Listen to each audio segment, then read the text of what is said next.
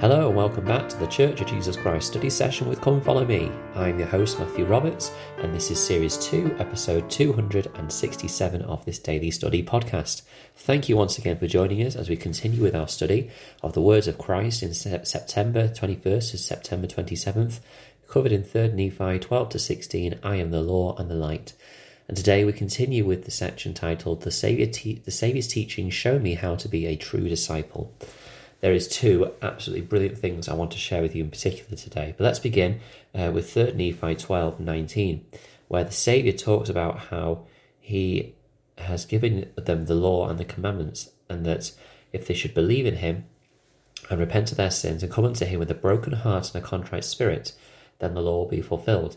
And I thought that was interesting because we often hear about how the law was done away with and that the law of Moses was, you know, removed and not required anymore. And to his point, that is obviously true. You know, certainly there were no burnt offerings and sacrifices on altars anymore. Uh, there weren't that whole list of very specific individual things that had been developed by the Pharisees that had to be kept, uh, you know, and everything like that. But the law did continue.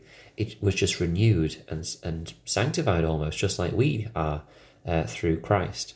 Uh, President Russell M. Nelson said, the doctrine, quote, the doctrine of repentance is as old as the gospel itself. Biblical teachings from the books of Genesis to Revelation teach repentance. Lessons from Jesus Christ during his mortal ministry include these warnings. The kingdom of God is at hand. Repent ye and believe the gospel. And except ye repent, ye shall all likewise perish. References to, re- to repentance are even more frequent in the Book of Mormon. To the people of ancient America, the Lord gave this commandment Again I say unto you, you must repent and be baptized in my name, and become as little chi- as a little child, or ye can in no wise inherit the kingdom of God. Close quote. The law is in place. The law is there to bless us. But of course, now it is the law of Christ, and it is through Him and through His atonement and through having faith in Him and repenting on His name and um, then being baptized and receiving the gift of the Holy Ghost and continually renewing those covenants through the sacrament, we begin to have this renewal in our lives. Uh, it is a great blessing to know that our Saviour has done that for us.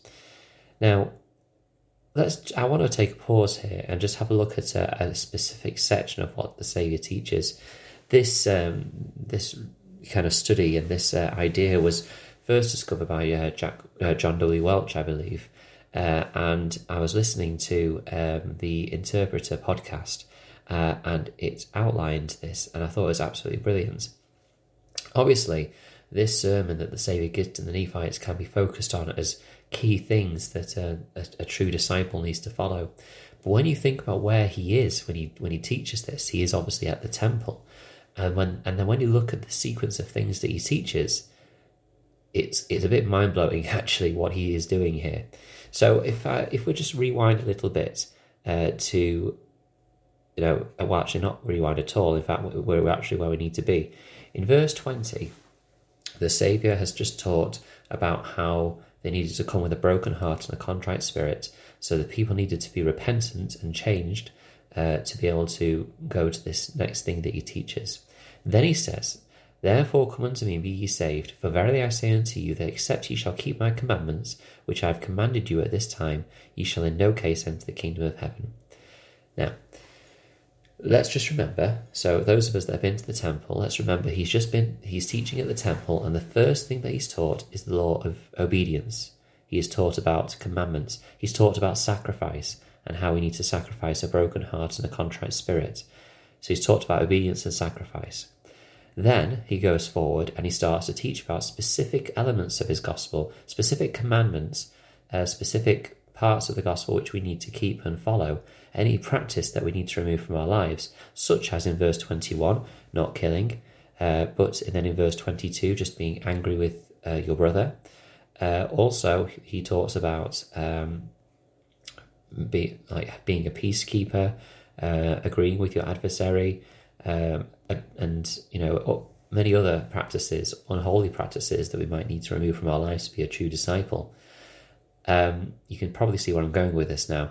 The next thing he teaches in this sequence, after obedience and, and command and the commandments uh, and sacrifice, and then you know the law of the gospel and specific things that we need to make sure we remove from our lives, he then talks about adultery uh, and how um, we shouldn't commit adultery, even looking on a woman to lust after her. Um, so he talks about that and specific things to do with, um, you know, sexual relations and adultery and divorcement and all these other things to do with um, building a, a, a romantic relationship in this life. Uh, and then uh, he talks about um, forswearing oaths unto the Lord. Um, and then later on, further down, he starts to talk about how um, we need to. In fact, I'm just there we go. Um, he talks about how we need to not worry about the, the material things in life, but we need to um, consecrate those to the Lord. He talks about when making these promises that um, we just simply say yay, yay, or nay, nay, um, which I think is interesting. And then, um, yeah, so this idea of consecrating ourselves and that, you know, we, we bless all around us and that we, we seek to become perfect, um, you know, through, through the consecration that we live, uh, which of course um, links to verse 48, which I'll talk about in a minute as well. And then if you carry on to, to chapter 13, uh, he starts teaching about prayer and about how we are meant to pray. Uh, you know, and I don't know. Obviously, like those that have been to the temple will see, you know, kind of where I've gone with that. But um, it is fascinating just to see that and just see, whoa, hang on, like the Savior is teaching at, at the temple. He is teaching the, the the, the covenants and the commandments and the things that we learn at the temple. Uh, and I think that that was a particularly eye opening moment for me as I was studying this. Speaking again about um, being angry with your brother, uh, it, it's probably well known that there is a slight change in the Book of Mormon text than there is in the New Testament. Um, in the Book of Mormon, he says, But I say unto you that whosoever is angry with his brother shall be in danger of judgment. Now, in the New Testament, it says that whosoever is angry with his brother without a cause shall be in danger of judgment. Uh, but uh, John W. Welch uh, put, picks out why actually this may not be in this text. He says, quote, In a well-known passage in the Sermon on the Mount, the King James translation of Matthew 5.22 reads, Whosoever is angry with his brother without a cause shall be in danger of the judgment. Yet the phrase without a cause is absent in the, in the most of the best and earliest Greek manuscripts of the New Testament.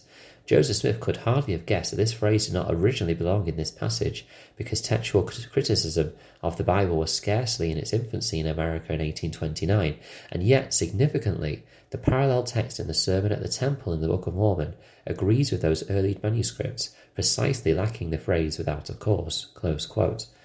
So it seems that, yes, whilst the King James translation version um, the King James Version that uh, the prophet Joseph Smith will have been reading in his youth at the time of translating the Book of Mormon did have the phrase without a cause. It seems that the earliest Greek manuscripts of the New Testament didn't have that phrase, something which, of course, the prophet Joseph Smith couldn't have physically known himself. Uh, and yet, that, that phrase is absent in this text. Once again, the Book of Mormon is true. Uh, it is a it is a record um, that is has been translated by the gift and power of God. Finally, uh, I'm going to try and do this justice in the last minute or so. In verse 38, we read about this phrase Therefore, I would that ye should be perfect, even as I, or your Father who is in heaven, is perfect. Um, there's a great KnoWhy, number 333, called Does It What Does It Mean to Be Perfect? I'll, I'll share that on the uh, Facebook group. But um, we know, of course, that the phrase perfect in this context in the Greek word means finished or complete, instead of meaning without mistake. Um, we also know that the word perfect can also be connected to covenants. We see it in the Old Testament, in, in Deuteronomy 18.13, it says, thou shalt be perfect with the Lord. Um, so that was important. Also, again, uh, in Joshua 24.14, uh, it says, fear the Lord and serve him in sincerity or completely and in truth, and put away the gods which your fathers served in Egypt. Uh, in this case, again, the phrase perfectly could have been used in the same word in, in the ancient text. Uh, also in Psalms, blessed are the undefiled or perfect that seek him with the whole heart. So throughout the scriptures, not just in this, you know, part in the Sermon on the Mount and Sermon at the Temple, the word perfect or being perfect is used. But again, in all those cases, it was used in a sense of being, com- you know, p- complete or in covenant with um, the Lord. Uh, and that is, you know, what that may be being taught here that we need to be uh, perfect, as in we need to be complete, we need to be connected, we need to be part of a whole with Christ, um, and then we'll be perfect because we are with Him. Um, of course, it may well be that He is asking us to be perfect, but again, um, because you know it's interesting to notice the difference in wording between the Old, the New Testament and the Book of Mormon version. In the New Testament, before the Savior had been resurrected and ascended to his Father, he said, "Be ye therefore perfect, even as your fa- Father who in heaven who is perfect."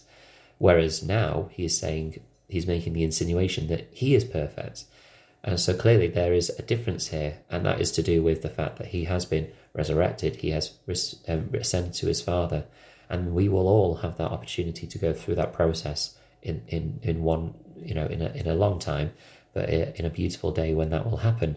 So it isn't unattainable. He is asking us to simply follow him be in covenant with him follow him and also look forward to that day when we will be literally perfected in Christ when we are resurrected and ascended to the Father as we follow him and follow his gospel.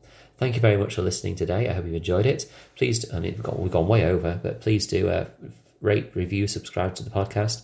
You can uh, share that. That'd be wonderful. Uh, you can also join the Facebook group Church of Jesus Christ Study Session with Come Follow Me. Uh, if you're interested in uh, joining the discussion on there. And thank you uh, again for listening. Please do email ldsstudysession at gmail.com if you have any feedback, and I'd love to hear from anyone uh, who would like to join in a future podcast episode as well. Thank you for your time, and until we meet again.